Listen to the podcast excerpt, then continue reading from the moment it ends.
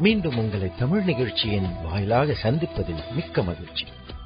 இன்றைய தொகுப்பில் நல்ல பாடல்கள் பயனுள்ள செய்திகள் எல்லாம் உங்களுக்காக பி நூத்தி ஏழு எஃப் எம் பலரோடு இணைந்து வழங்குகிறது. கேளுங்கள்.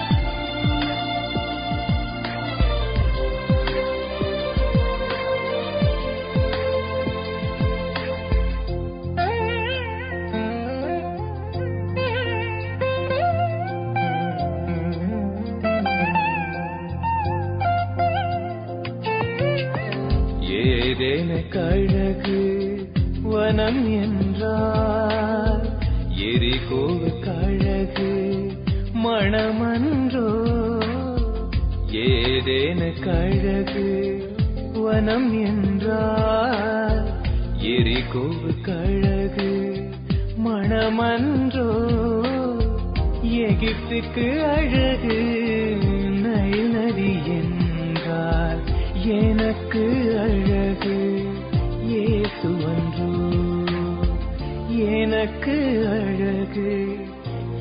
இயேசு நதியினை கரைகள் தொடர்வது போ நாதனை நானும்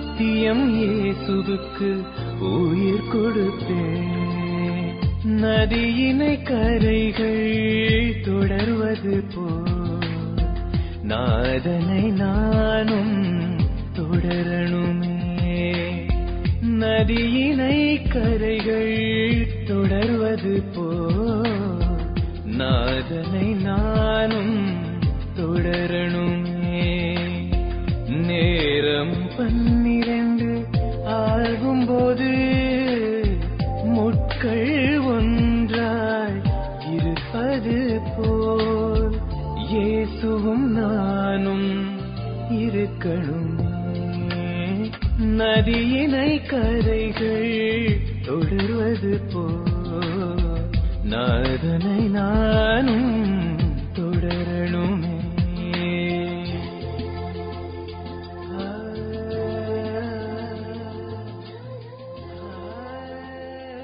நீங்கள் கற்றுக்கொண்டிருப்பது டி நூற்றி ஏழு எஃப்எம் உங்கள் அற்ப நண்பர்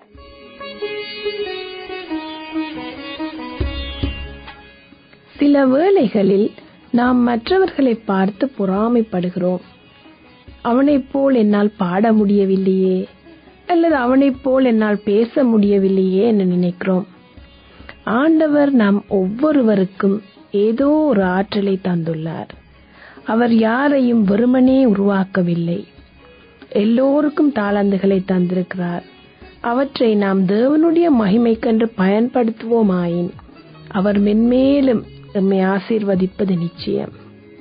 எம் ஆண்டவர் அதிசயமானவர். ஆராய்ந்து முடியாத பெரிய காரியங்களையும் எண்ணி முடியாத அதிசயங்களையும் அவர் செய்கிறார். நாம் அவருடைய நாம மகிமைக்காக எமது தாளந்துகளை பயன்படுத்துவோமாக. என்னை பலப்படுத்துகிற கிறிஸ்துவினாலே எல்லாவற்றையும் செய்ய எனக்கு பலனுண்டு. பிலிப்பியர் நான்கு பதிமூன்று. Thank you.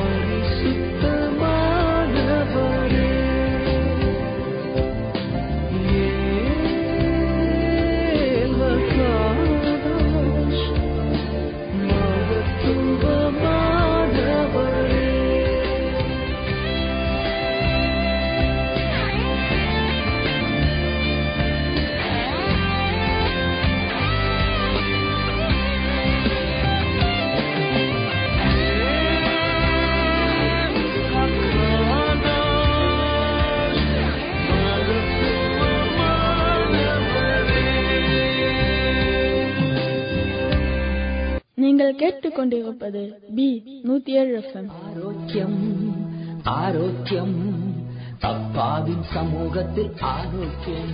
ஒவ்வொரு நாளும் நம்மை சுற்றிலும் பலதரப்பட்ட வியாதிகளினால் மக்கள் மடிகின்றார்கள். அப்படியானால் உங்களுடைய உடல் நலத்தை பேணி பாதுகாத்துக் கொள்ள வேண்டாமா? இரும்பு சத்து பற்றாக்குறைவால் ஹீமோகுளோபின் உற்பத்தி குறைவும் இரத்த சிவப்பணுக்களின் உற்பத்தி குறைவும் ஓரளவு ஏற்படுகின்றது. இந்நிலையில் உருவாக்கப்படும் சிவப்பணுக்கள் வெளுத்து சிறுத்து காணப்படும்.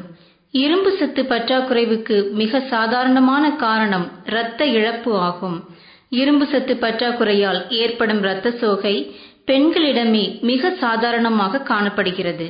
இதற்கு காரணம் அளவுக்கு மீறிய மாதவிடாய் இரத்தப்போக்கு ஆகும். தாய்மையுறுதலும் மகப்பேறின் போது இரத்த இழப்பு உண்டாகுதலும் உடலில் சேமித்து வைக்கப்பட்டுள்ள இரும்பு சத்தை இழக்க செய்யும். அல்சர் கட்டி கழலைகள் புற்றுநோய் போன்றவையும் பிற காரணங்களாகும். சில வகை குடற்புழுக்கள் ஒட்டுயிரிகள் குறிப்பாக கொக்கிப்புழு இரும்பு சத்து பற்றாக்குறை இரத்த சோகையை உண்டாக்குகின்றன.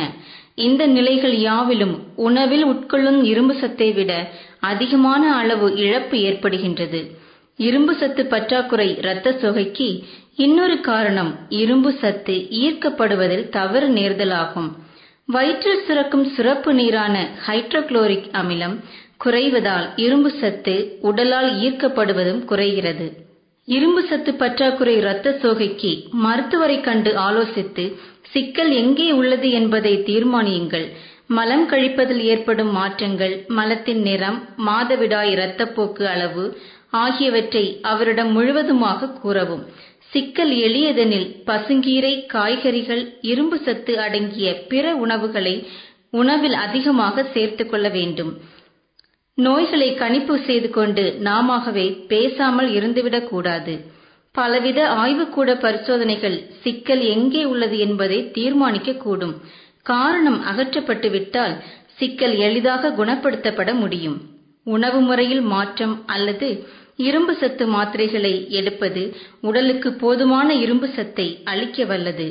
வைட்டமின் பி டுவெல் ஊட்டக்குறைவினாலும் இரத்த சோகை நோய் உண்டாகும்.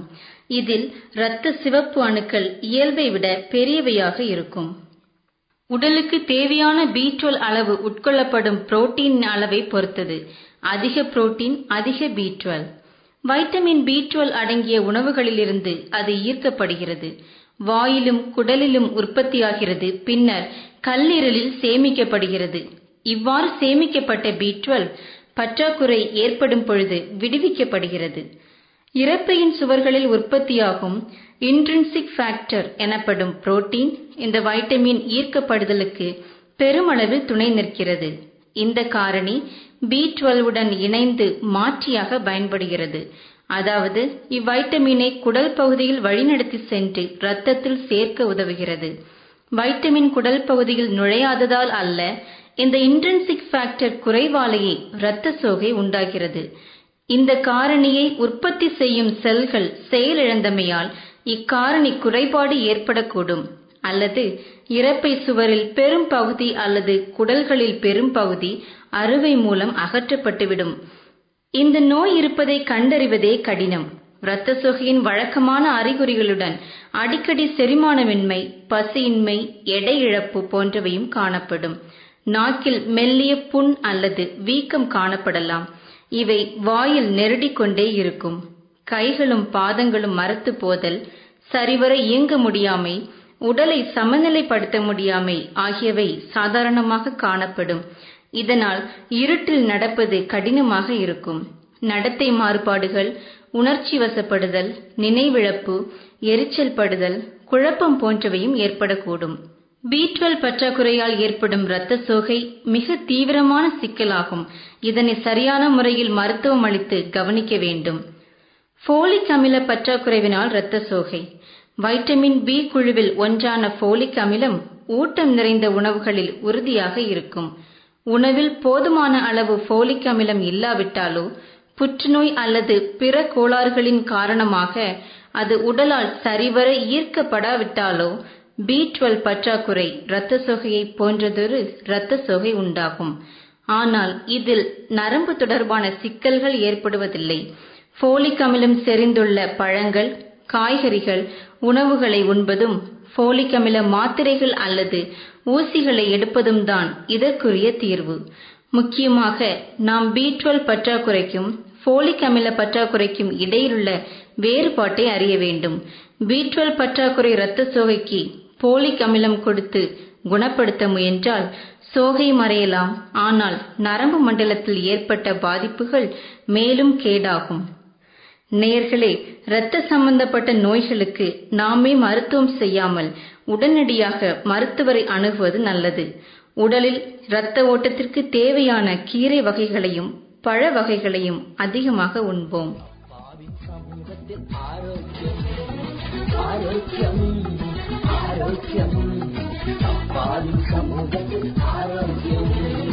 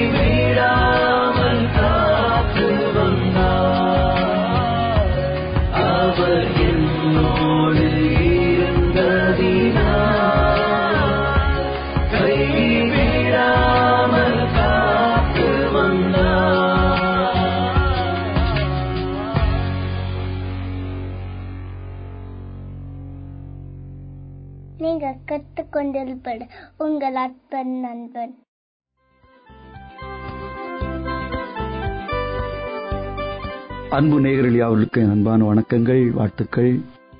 ஆண்டுடைய ஆசீர்வாதம் கிருவையும் நிறைவும் உங்களோடு என்றென்றைக்கும் தங்குவதாக நீங்கள் அப்படியே வாழணும்னு சொல்லி எங்க விருப்பங்க. வாழ்க்கையிலாங்க பல காரியங்களை நம்ம கடந்து போறோம் பல காரியங்களை நம்ம சந்திக்கிறோம் பல மனிதர்களை சந்திக்கிறோம். சிலர் வாழ்க்கையில பாத்தீங்கன்னா அடுத்தவங்களை ஏமாத்துறதுலே ரொம்ப கண்ணு கருத்துமாக இருப்பாங்க.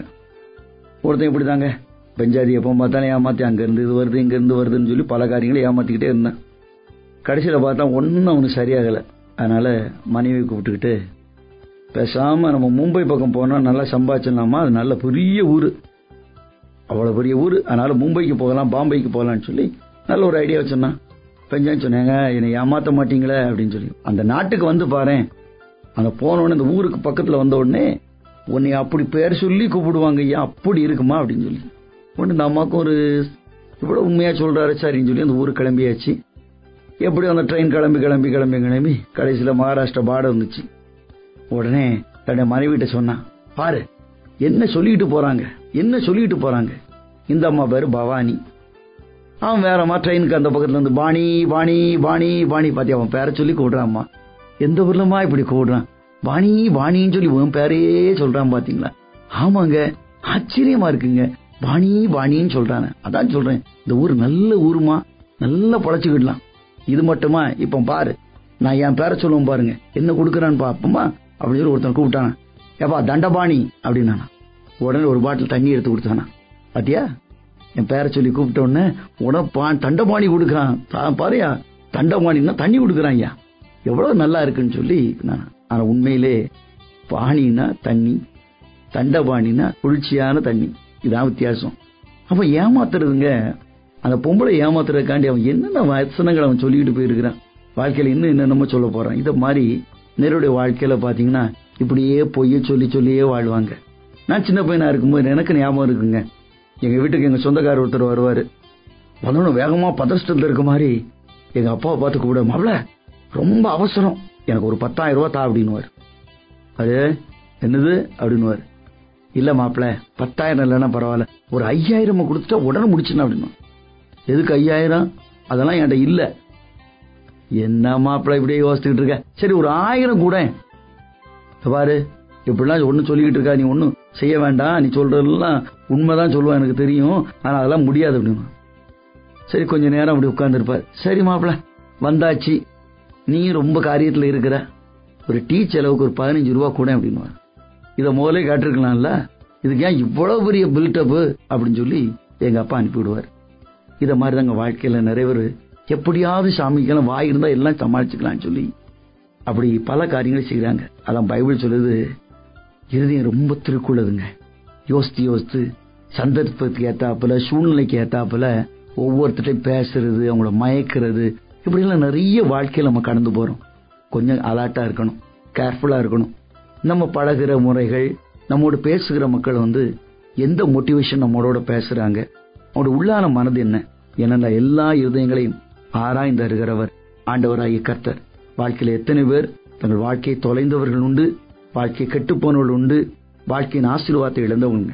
இன்னைக்கு மறுபடியும் உங்களுக்கு சேரப் சொல்றேன். தயவு செய்து உங்க நிலைமையில ஆண்டு நோக்கி பார்த்து அவர்தான் எல்லா இருதயங்களையும் பார்க்கிறவர். உமக்கே என் இருதயம் சொந்தம்னு சொல்லி அர்ப்பணித்து பாருங்கள். நலமுடன் வாழுங்கள்.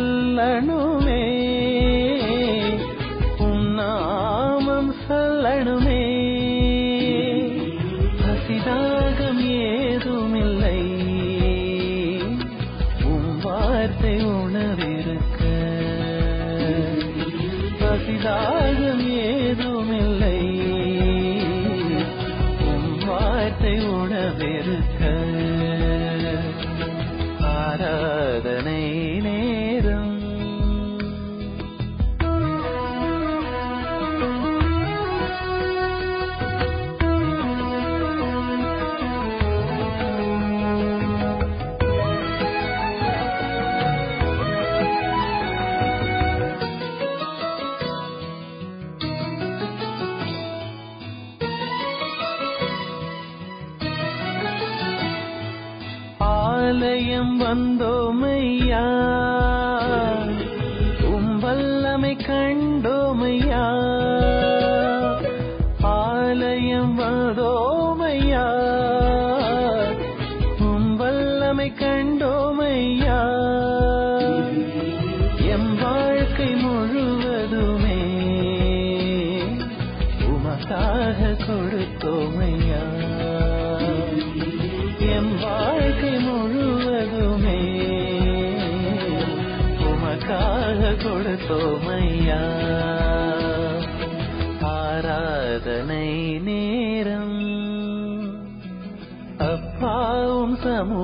சமூகத்திலே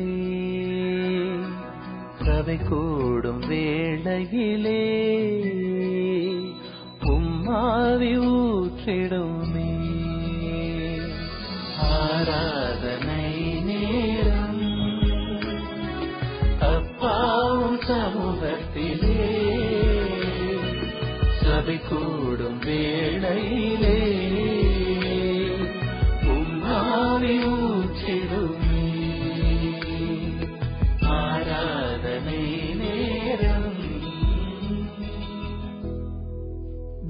நூத்தி ஏழு எஃப்எம் உங்கள் ஆத்ம நண்பன். பரிசுத்த வேதாகமம் நமக்கு சிறந்த வழிகாட்டி. அப்படிப்பட்ட பரிசுத்த வேதாகமத்திலிருந்து ஒரு அருமையான சத்தியத்தை இப்பொழுது கேட்க இருக்கின்றோம். தேவனுடைய நாமத்தினால மறுபடியும் உங்களை வாழ்த்துறேன். எல்லாம் சுகமா இருப்பீங்க அப்படின்ட்டு நான் நம்புறேன். ஒருவேளை யாராவது சுகவீனமா இருப்பீங்கன்னா உங்களுக்காக நாங்க ஜெபிக்கிறோம். தேவன் உங்களுக்கு சுகத்தையும் பலத்தையும் கொடுக்கணும். யாராவது சற்று மனவேதனையோடு இருப்பீங்கன்னா ஆண்டவர் உங்களுடைய வேதனையை எடுத்து போட்டு இந்த செய்தியை கேட்கும்போது உங்களுக்கு ஒரு ஆறுதலை தேர்தலை கொடுக்கணும். இதுதான் எங்களுடைய ஜெபம் எங்களுடைய நோக்கம். இந்த நாளில் மறுபடியுமா எங்களுடைய ஆத்ம நண்பன் வானொலி நிகழ்ச்சியின் மூலமாக உங்களை சந்திப்பது எங்களுக்கு மிகுந்த மகிழ்ச்சியை கொடுக்கிறது. தொடர்ந்து எங்களுடைய நிகழ்ச்சியை கேட்டுக்கொண்டிருக்கின்றீர்கள். தொடர்ந்து கேளுங்கள். இறைவனுடைய ஆசீர்வாதத்தை பெற்றுக்கொள்ளுங்கள். கர்த்த உங்களை ஆசீர்வதிப்பாராக. இந்த நாளிலே தேவனுடைய தீர்க்க தரிசியாகிய எலியா அப்படிங்கிற ஒரு மனுஷனை குறித்து உங்ககிட்ட நான் பேச விரும்புறேன்.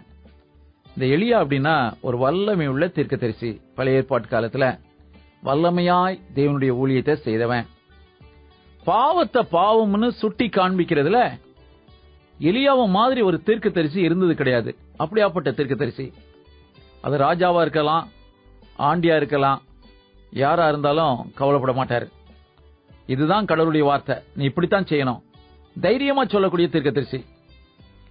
அவருடைய வாழ்க்கையில கடவுள் அவருக்கு கத்து கொடுத்த பாடத்தை தான் உங்க முன்னால நான் தியானம் பண்ண போறேன்.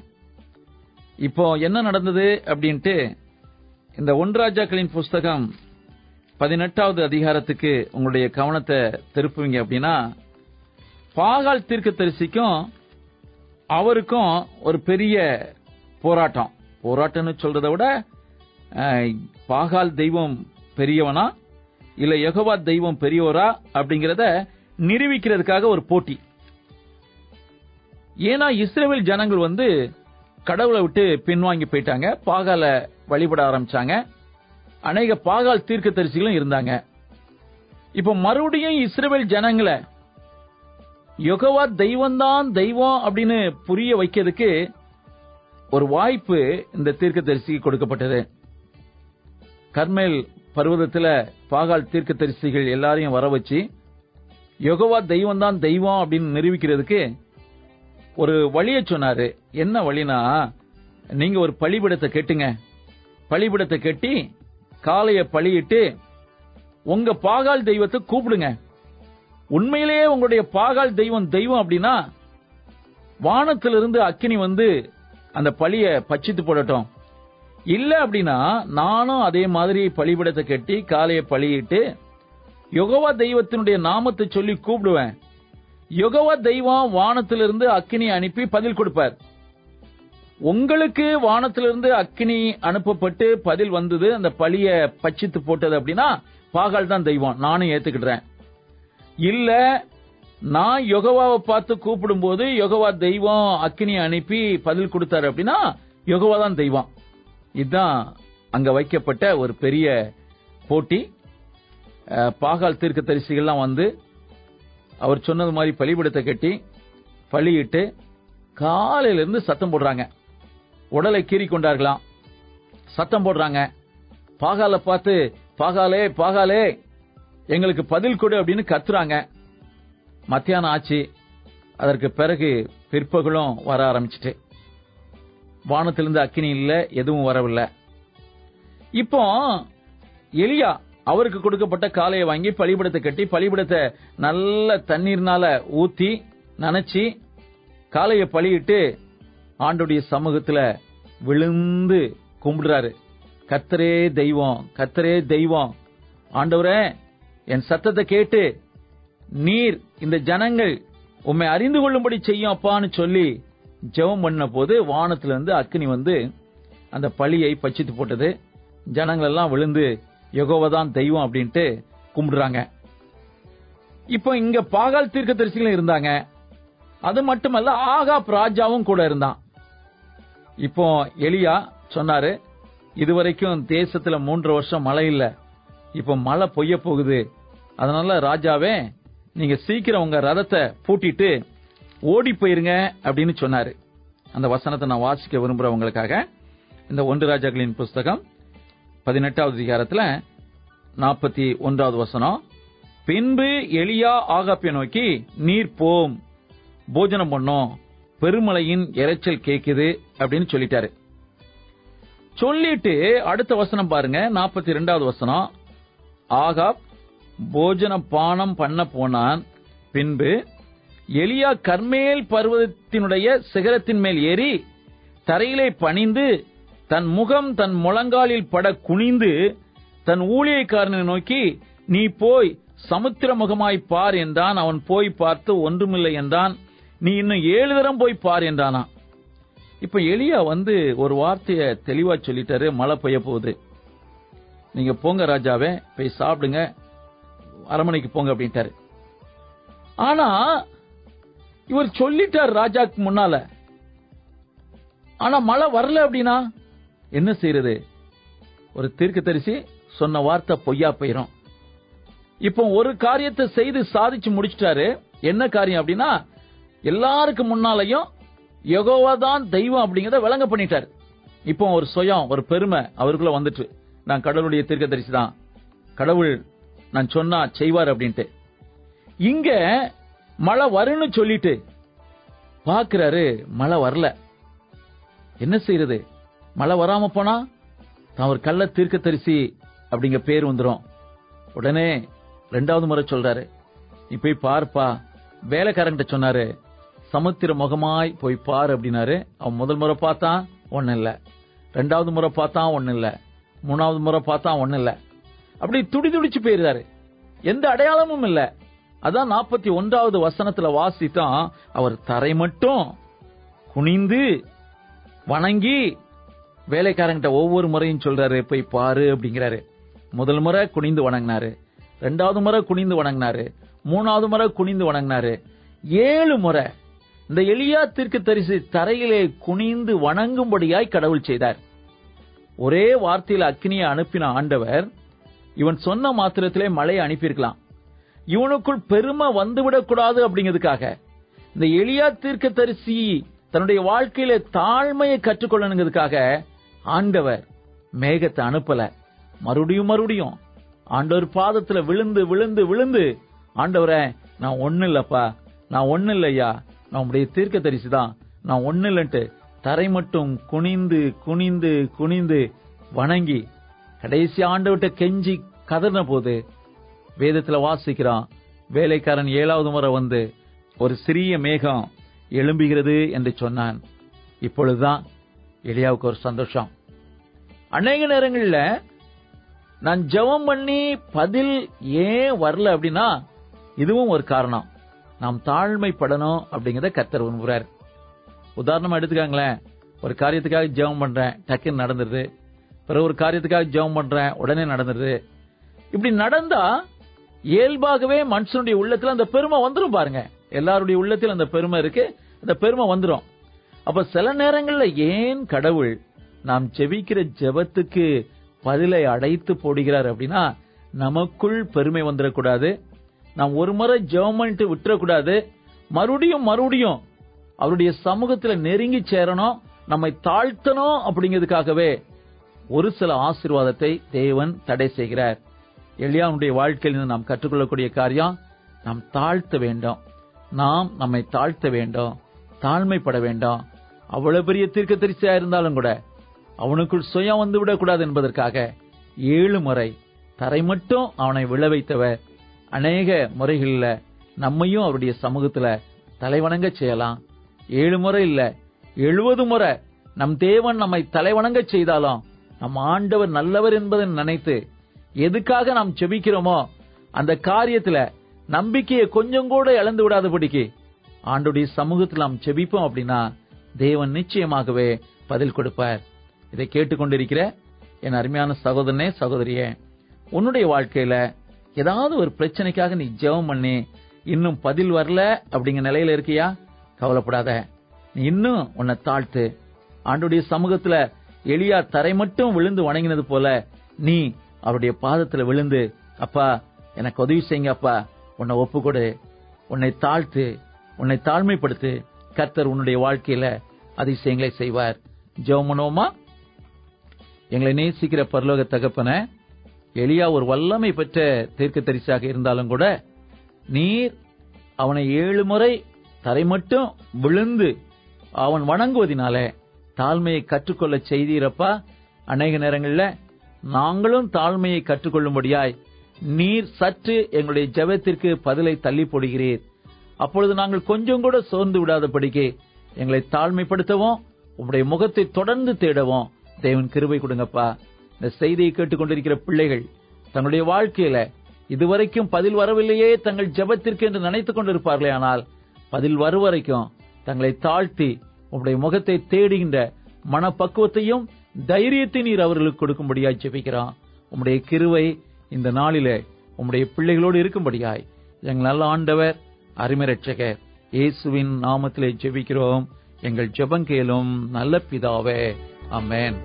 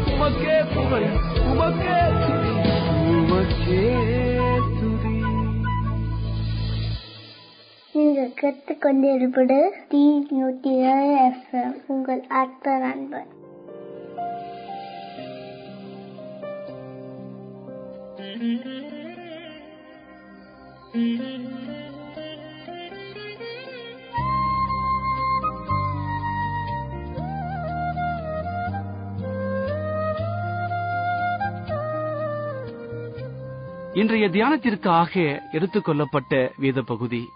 நீதிமொழிகள் பதினாறாம் அதிகாரம் பதினெட்டாவது வசனம். வாசிக்கிறேன் கேளுங்கள்.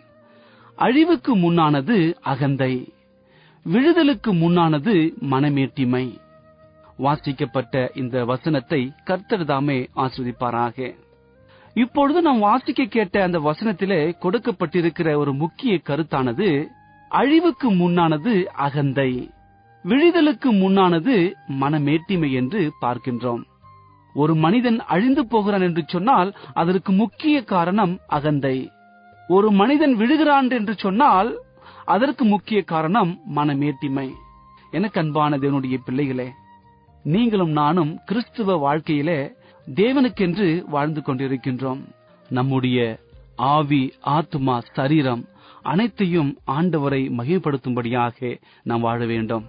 சாலமன் ராஜா நீதிமொழிகள் பதினாறாம் அதிகாரத்திலே ஐந்தாவது வசனத்திலே சொல்கிறார் மனமேட்டுவை உள்ளவன் எவனும் கர்த்தருக்கு அருவருப்பானவன். கையோடு கை கோர்த்தாலும் அவன் தண்டனைக்கு தப்பான். எனக்கு அன்பானவர்களே மனமேட்டுமையானது தண்டனைக்கு உள்ள ஒரு காரியம் என்று சொல்லி வேதம் நம்மளை எச்சரிக்கின்றது. ஆகவே மிகவும் ஜாக்கிரதையாயிருந்து மனமேட்டிமை என்கிற ஒரு காரியம் நம்மிடத்தில் வராமல் பார்த்து கொள்ள வேண்டும். வேதத்திலே அநேக கதாபாத்திரத்தை குறித்து பார்க்கின்றோம். குறிப்பாக ஒரு கதாபாத்திரம் நம்மை மிகவும் யோசிக்க வைக்கிறதாக இருக்கிறது. அதன் மூலமாக நாம் கற்றுக்கொள்கிற ஒரு பாடம் பெரியதாக இருக்கிறது. தானியல் புஸ்தகத்திலே நேபுகாத்து நேசரை குறித்து நாம் படிக்கின்றோம். இந்த நேபுகாத்து நேசர் ஒரு மாபெரும் வல்லமையுள்ள ஒரு அரசன். யூதயா தேசத்தை ஆட்கொண்டு தன்னுடைய சாம்ராஜ்யத்தை ஸ்தாபித்து அங்கு இருந்த யூதர்கள் அனைவரையும் அடிமைகளாக்கி தனக்கென்று ஒரு பெரிய நகரத்தை கட்டிய வலிமையுள்ள ஒரு மனிதன். இப்பேற்பட்ட மனிதன் தன்னுடைய சொப்பனத்தில் வந்த ஒரு நிகழ்ச்சியை கண்டு மிகவும் பயந்து போய் கலங்கினவனாக காணப்பட்டான்.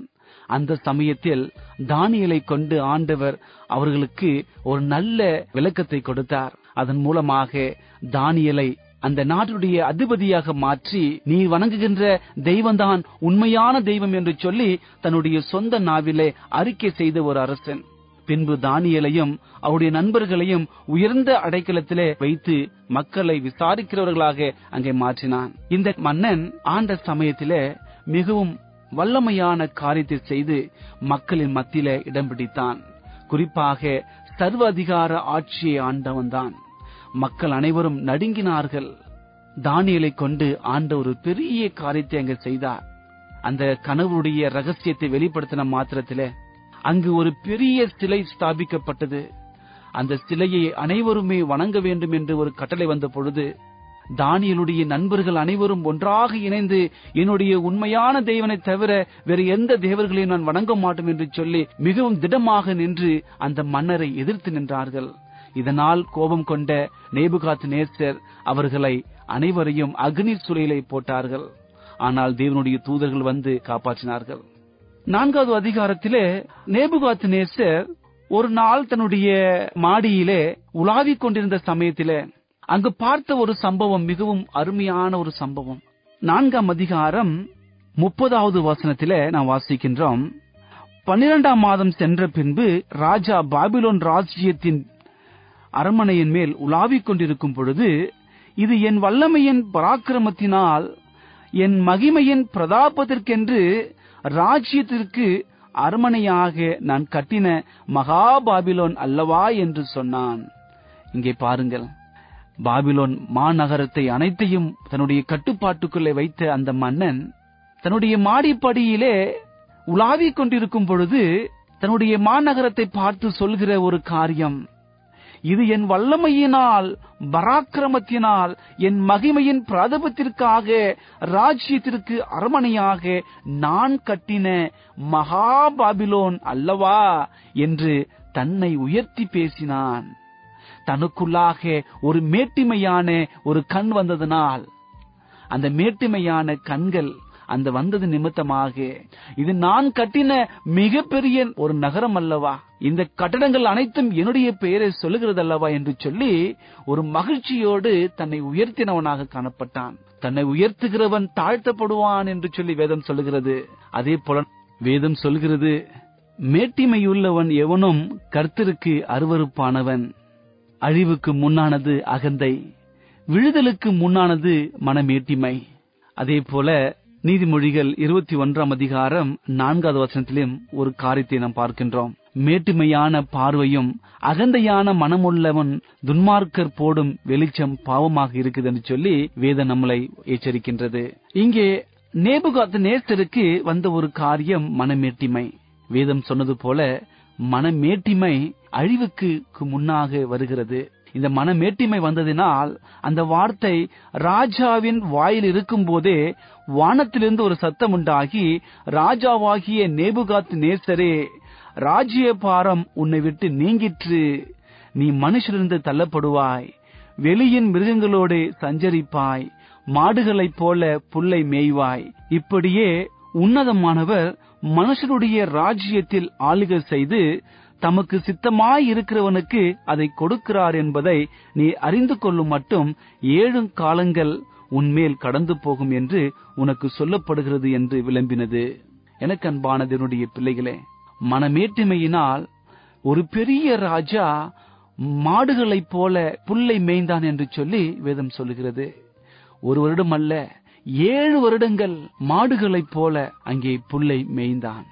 எனக்கு அன்பான தேவனுடைய பிள்ளைகளே ஒருவேளை உங்களுடைய வாழ்க்கையில இப்பேர் பெற்ற சம்பவங்கள் இருக்கலாம். மனமேட்டுமையினால் பெருமையினால் உங்கள் வாழ்க்கை காணப்படலாம். எந்த ஒரு காரியம் செய்தாலும் நான் தான் செய்தேன். என்னால் தான் ஆயிற்று. என்னால் அது முடியும் என்று சொல்லும் பொழுது உண்மையாக அது தேவனுக்கு முன்பாக விரோதமாக இருக்கிறது. தேவனுக்கு முன்பாக பாவமாக எண்ணப்படுகிறது. வேதம் சொல்லுகிறது மனமேட்டிமை அழிவுக்கு முன்னானது. விழுதலுக்கு முன்னானது எனக்கு அன்பானவர்களே நீங்களும் நானும் அழிந்து போகாதபடி விழுந்து போகாதபடி மனமேட்டிமை பெருமை வீண் புகழ்ச்சிக்கு இடம் கொடுக்காமல் ஆண்டவரை நோக்கி ஆண்டவரே இது உம்மால் ஆயிற்று. நீர் இல்லை என்று சொன்னால் நான் எம்மாத்திரம்? என்று சொல்லி கேட்கிற பிள்ளைகளாக இருக்க வேண்டும். அப்போஸ் நகைய பவுல் தன்னுடைய வாழ்க்கையில என்னை பலப்படுத்துகிற கிறிஸ்துவினாலே எல்லாவற்றையும் செய்ய எனக்கு பலன் உண்டு. பாருங்கள். என்னை பலப்படுத்துகிற கிறிஸ்து என்று சொல்லி ஆண்டவரை உயர்த்துகிறார். அதே போல நாமும் என்னை பலப்படுத்துகிற ஆண்டவர்னாலே எல்லாத்தையும் செய்ய எனக்கு பலன் இருக்கிறது என்று சொல்லி தன்னை சாராமல் ஆண்டவரை சார்ந்து நிற்க வேண்டும். அப்படி இருக்கும் பொழுதுதான் மனமேட்டிமையானது நம்மிடத்தில் இல்லாமல் போகும். ஒருவேளை உங்கள் வாழ்க்கை தேவனுக்கு விரோதமாக பாவ நிறைந்ததாக இருக்கலாம். அல்லது பாவியாக என்னை ஆண்டவர் மன்னிப்பாரா?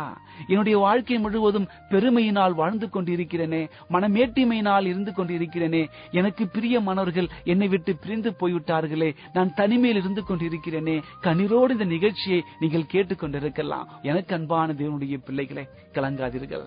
நம்முடைய கர்த்தராகிய ஆண்டவர் இயேசு கிறிஸ்து உங்களோடு கூட இருக்கிறார். உங்களுக்கு அற்புதம் செய்ய உங்களுக்கு உதவி செய்ய உங்களுக்காக காத்து கொண்டிருக்கிறார் நீங்கள் செய்ய வேண்டியதெல்லாம் ஒன்றே ஒன்றுதான். கத்தராகிய ஆண்டவர் இயேசு கிறிஸ்துவை விசுவாசித்து அவரை ஏற்றுக்கொள்ளுங்கள். உங்கள் வாழ்க்கையில் காணப்படுகிற அனைத்து பெருமைகளையும் அனைத்து வீண் புகழ்ச்சிகளையும் அனைத்து மனமேட்டுமைகளையும் நீக்கி அவரோடு இணைந்து வாழுங்கள். அன்போடு நீங்கள் ஒருவருக்கொருவர் விட்டுக் கொடுங்கள். அப்பொழுது உங்கள் வாழ்க்கையில நீங்கள் இழந்த சந்தோஷத்தை நீங்கள் இழந்த சமாதானத்தை மீண்டும் பெற்றுக் கொள்வீர்கள் அவருடைய ஆசீர்வாதம் உங்களுக்கு வரும். உங்கள் துக்கம் சந்தோஷமாக மாறும்.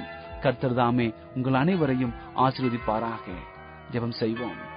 எங்களை அதிகமாய் நேசிக்கிற எங்கள் அன்பின் ஆண்டவரே உமக்கு ஸ்தோத்திரம் கர்த்தாவே.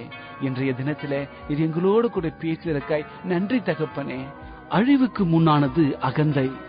விழுதலுக்கு முன்னானது மனமேட்டிமை என்ற நல்ல செய்தியை கொடுத்தமைக்காக உமக்கு நன்றி அப்பா. ஒருவேளை எங்கள் வாழ்க்கையில மனமேட்டிமை இருக்கலாம். அகந்தைகள் காணப்படலாம் வீண் புகழ்ச்சி காணப்படலாம் பெருமைகள் காணப்படலாம். என் ஆண்டவர் இப்பொழுதே எங்களை கழுவி சுத்திகரியும் ஆண்டவரே. எங்களை மறுபடியும் உம்முடைய அன்பிலை இணைத்து அன்பு சமாதானம் நீடிய பொறுமை இச்சையடக்கை என்ற ஆவியின் கனியை நாங்கள் தரித்து கொண்டு உமக்கு பிரியமான மகனாக மகளாக வாழ எங்களை கிருபை புரியும் தகப்பனே.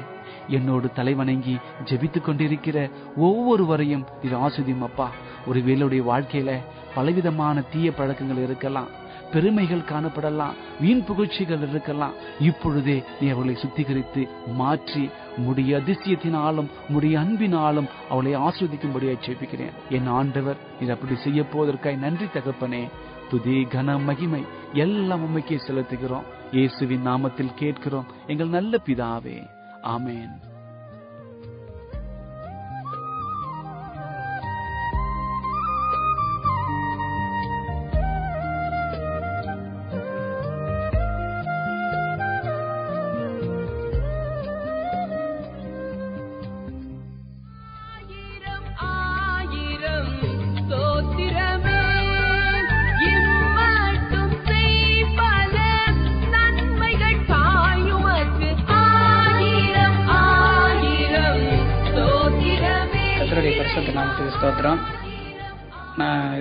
சிங்கப்பூர் வந்ததுலேருந்து கடவுள் என்னை கண்மணி போல பாதுகாத்து கடந்த ஏழு வருடமா அவர் என்னோட கூட இருந்து இன்பத்திலையும் துன்பத்திலையும் தாழ்விலையும் வாழ்விலையும் ஆண்டவர் என்னோட கூட இருந்து என்னை நடத்தினாரு.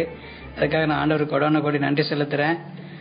இந்த ஏழு வருஷம் முடிச்சுட்டு ஏழு வருஷத்துல நான் ரெண்டு முறை ஊருக்கு போயிட்டு வந்திருக்கேன். இப்போ வந்து கண்டினியூ மூணு வருஷம் இருக்கும். கடவுள் கிருபி செஞ்சார். நான் இருந்த கம்பெனியில் எந்த ஒரு குறையும் இல்லாமல் எந்த ஒரு நஷ்டமும் இல்லாமல் கடவுள் என்னை கிருபியாக பாதுகாத்தாரு. எல்லா மனுஷுடைய கண்களையும் தயவருக்கும் கிடைக்க பண்ணினாரு.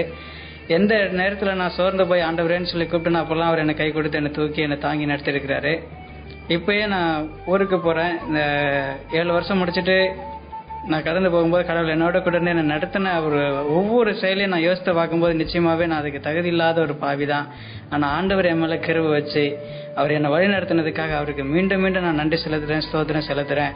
ஆண்டவர் ஒரு வார்த்தை சொல்லியிருக்காரு. பாவம் எந்த இடத்துல பெருகிட்டோ அங்கே கிருவை அதிகமாக பெருகிட்டு என்று சொல்லி நான் என் வாழ்க்கையில் நான் அநேக பாவங்களை செய்த போது ஆண்டவருடைய கிருவை எம்எல்ஏ இருந்ததுனால ஆண்டவர் என்னை மரணத்துக்கும் வல்லடிக்கும் பொல்லாப்புக்கு என்னை விலக்கி இம்மட்டும் காத்து வழி நடத்திருக்கிறாரு. இனிமேலும் காப்பாருங்கிற நம்பிக்கை எனக்கு நூறு பர்சன்டேஜ் இருக்கு. கடவுள் என்னை ஆசீர்வதிச்சு இம்மட்டும் வழி நடத்தினாரு. கடவுள் எல்லாரையும் இது போல ஆசீர்வதிச்சு வழி நடத்துங்கிறது என்னுடைய விருப்பமா இருக்கு. இது கடவுளுடைய விருப்பமா இருக்கு. கத்தோடைய நாமத்துக்கு மகிமை உண்டாவதாக. அமேன்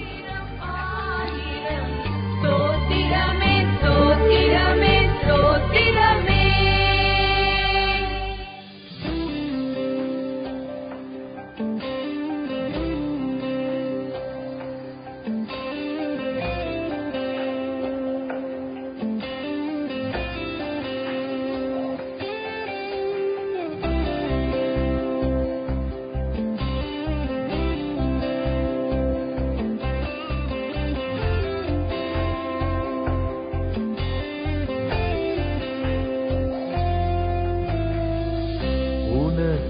உனக்காகவே நான் காத்திருக்கிறேன்.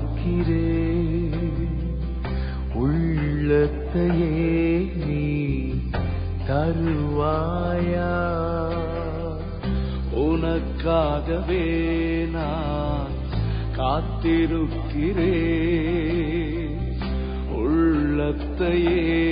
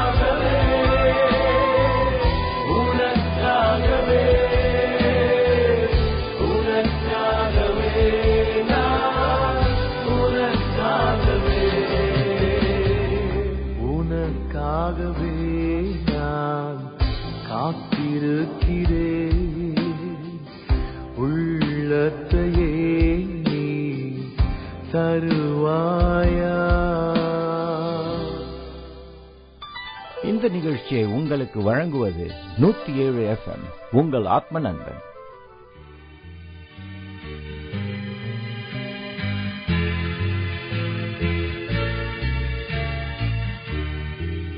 அன்பு தம்பி தங்கைகளே இது உங்களுடைய நேரம்.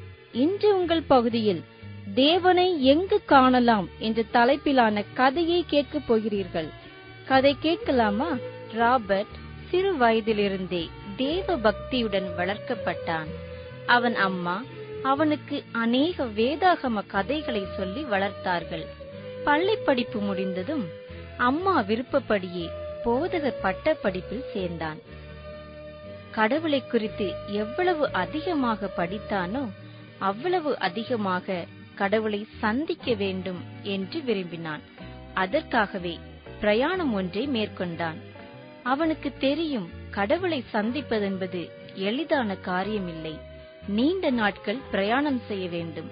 எனவே ஒரு பெட்டி நிறைய கேக்கும் ஆரஞ்சு ஜூஸும் எடுத்துக்கொண்டான் வழியில் தனக்கு பசிக்கும் போது சாப்பிடுவதற்காக தன் பயணத்தை கால்நடையாக ஆரம்பித்தான். ஒவ்வொரு சாலைகளிலும் தெருக்களிலும் நடந்தான்.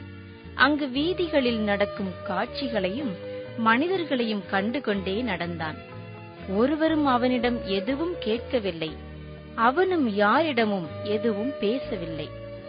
அவன் நடந்து கொண்டிருந்த பாதையில் மத்தியான வேளை அழகான ஒரு பூங்காவை பார்த்தான்.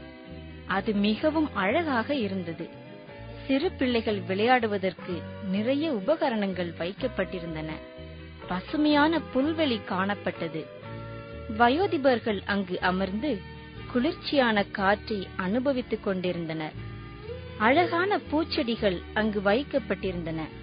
ராபர்ட் அந்த பூங்காவின் உள்ளே நுழைந்தான். அதன் அழகை ரசித்துக் கொண்டே நடந்த அவன் ஒரு வயதான பெண்மணியை பார்த்தான். அவள் தனியாக இருப்பதைக் கண்டு என்ன செய்து கொண்டிருக்கிறாள்? என்று உற்று நோக்கினான். அந்த பெண்மணி சற்று தூரத்தில் கோதுமை மணிகளை கொத்தி தின்று கொண்டிருந்த புறாக்களை கண்ணெடுக்காமல் பார்த்து கொண்டிருந்தாள். ராபர்ட் அந்த வயதான பெண்மணியின் அருகே போய் உட்கார்ந்தான். அவன் தன்னுடைய பெட்டியை திறந்து தாகத்திற்கு குடிப்பதற்காக தான் கொண்டு வந்திருந்த ஆரஞ்சு ஜூஸை எடுத்தான். அப்போது அந்த பெண்மணியின் முகம் வாடிப்போய் பசியுடன் இருப்பதை கவனித்தான். அவள் மீது இறக்கப்பட்டு ஒரு கேக்கை கொடுத்தான். அவள் நன்றியோடு அதை ஏற்றுக்கொண்டு அவனை பார்த்து புன்சிரித்தாள். அவளுடைய புன்னகைத்த முகம் பார்ப்பதற்கு மிகவும் அழகாக இருந்தது. ராபர்ட் அந்த புன்னகை முகத்தை திரும்பவும் பார்க்க ஆசைப்பட்டான். எனவே அவன் அவளுக்கு கொஞ்சம் ஆரஞ்சு ஜூஸ் கொடுத்தான். மீண்டும் அவள் அவனை பார்த்து புன்னகைத்தாள். அவன் சந்தோஷத்தால் பூரித்து போனான். அந்த மதியான வேளை முழுவதும் இருவரும் சாப்பிடுவதும் ஒருவரை ஒருவர் பார்த்து புன்னகைப்பதுமாக நேரத்தை கழித்தனர். ஆனால் இருவரும் ஒரு வார்த்தை கூட பேசவில்லை. நேரம் இருட்ட ஆரம்பித்தது. ராபர்ட் தான் களைப்பாக இருப்பதை உணர்ந்தான். வீட்டிற்கு போக வேண்டும் என்று ஆசைப்பட்டான். ஓரிரண்டு அடிகள் எடுத்து வைத்த அவன் திரும்பி வந்து அந்த வயதான பெண்மணியை கட்டிப்பிடித்து முத்தமிட்டான். அவளும் அழகான புன்னகையை அவனுக்கு பரிசாக கொடுத்தாள். ராபர்ட் வீட்டிற்கு வந்ததும் அவனுடைய அம்மா மிகுந்த ஆச்சரியமடைந்தாள். ஏனென்றால் அவனுடைய முகம் பரவசமடைந்திருந்தது. அம்மா அவனிடம் ராபர்ட் நீ இவ்வளவு சந்தோஷமடையும்படியாக இன்றைக்கு என்ன செய்தாய்? என்று கேட்டாள். அதற்கு அவன் நான் கடவுளை பார்த்தேன். கடவுளோடு சேர்ந்து உணவு அருந்தினேன் என்றான். மேலும் அவன் உங்களுக்கு தெரியுமா அம்மா? அவ்வளவு அழகான புன்னகையை வேறு யார் முகத்திலும் நான் பார்த்ததில்லை என்று கூறினான். அதே நேரத்தில் அந்த மூதாட்டியும் தன் வீடு திரும்பியிருந்தாள் அவளது மகன் அவள் முகத்தில் காணப்பட்ட சந்தோஷம் நிம்மதியை பார்த்து ஆச்சரியப்பட்டு கேட்டான். அவள் அதற்கு நான் பூங்காவில் கடவுளை பார்த்தேன். அவர் எனக்கு கேக் கொடுத்தார். நான் எதிர்பார்த்ததை விட அவர் மிகவும் இளமையாக இருக்கிறார் என்று கூறினாள். இந்த கதையிலிருந்து நாம் தெரிந்து கொள்வதென்ன? தக்க சமயத்தில் நாம் பிறருக்கு உதவி செய்யும் போது அவர்களுக்கு கடவுளே நேராக வந்து உதவி செய்தது போல் இருக்கிறது. மத்தியு இருபத்தி ஐந்தாம் அதிகாரத்தில் இயேசு கிறிஸ்துவும் இவ்வனமாக கூறியிருக்கிறார் பசியாயிருந்தேன் எனக்கு போஜனம் கொடுத்தீர்கள். தாகமாயிருந்தேன் என் தாகத்தை தீர்த்தீர்கள். அந்நியனாயிருந்தேன் என்னை சேர்த்து கொண்டீர்கள். வஸ்திரம் இல்லாதிருந்தேன் எனக்கு வஸ்திரம் கொடுத்தீர்கள். வியாதியாயிருந்தேன் என்னை விசாரிக்க வந்தீர்கள். காவலில் இருந்தேன் என்னை பார்க்க வந்தீர்கள். மிகவும் சிறியவராகிய என் சகோதரரான இவர்களில் ஒருவனுக்கு நீங்கள் எதை செய்தீர்களோ அதை எனக்கே செய்தீர்கள் என்று மெய்யாகவே உங்களுக்கு சொல்லுகிறேன் என்று கூறியிருக்கிறார்.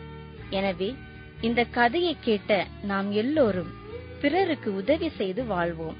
கடவுள் தாமே நம்மை ஆசிர்வதிப்பார். எல்லாருக்கும் கதை பிடிச்சிருக்கும்னு நம்புறேன். கதையில சொல்லப்பட்ட நல்ல கருத்தை கேட்டு அதன்படி நடங்க. கர்த்தர் நிச்சயமா உங்களை ஆசிர்வதிப்பார்.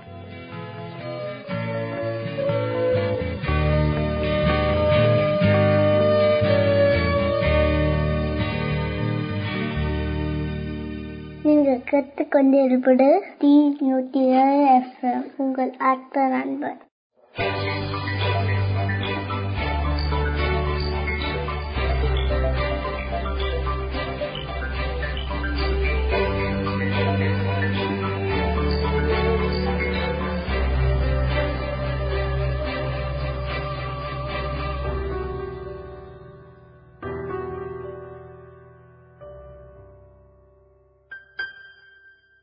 ஒரு வார்த்தை நீ சொன்னாலே பாதை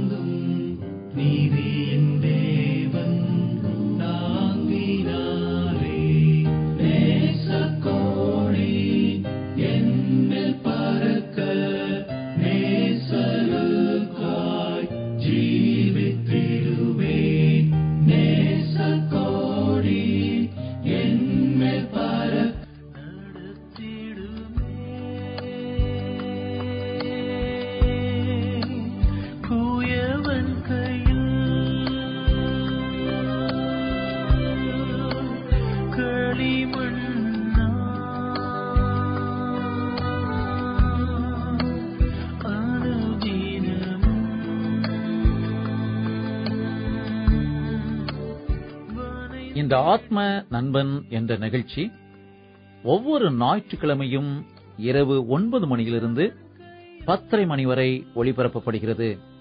மேலும் உங்களது சாட்சிகள் ஜெப தேவைகளை எங்களுடன் எஸ்எம்எஸ் மூலமாகவோ நேரடியாகவோ பகிர்ந்து கொள்ள எங்களது தொலைபேசி எண் ஒன்பது ஆறு நான்கு நான்கு ஒன்பது ஐந்து ஆறு ஏழு.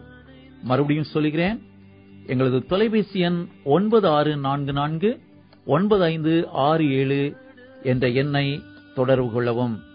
மற்றும் எங்களது அனைத்து நிகழ்ச்சிகளையும் டபிள்யூ டபிள்யூ டபிள்யூ டாட் எல்பிசோ மீடியா டாட் ஆர்க் என்ற இணையதளத்தில் பாட்காஸ்ட் பகுதியில் கேட்டு மகிழலாம். இறைவன் உங்களை ஆசிர்வதிப்பாராக.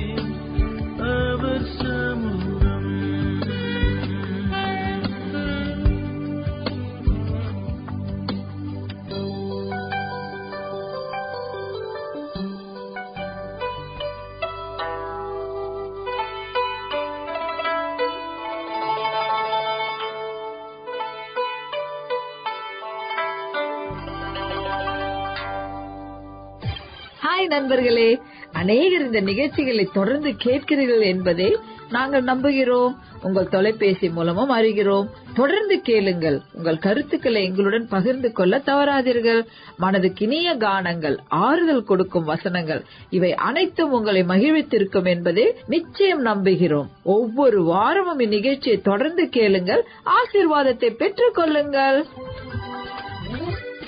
இந்த நிகழ்ச்சியை உங்களுக்கு வழங்குவது நூத்தி ஏழு எஃப்எம் thank you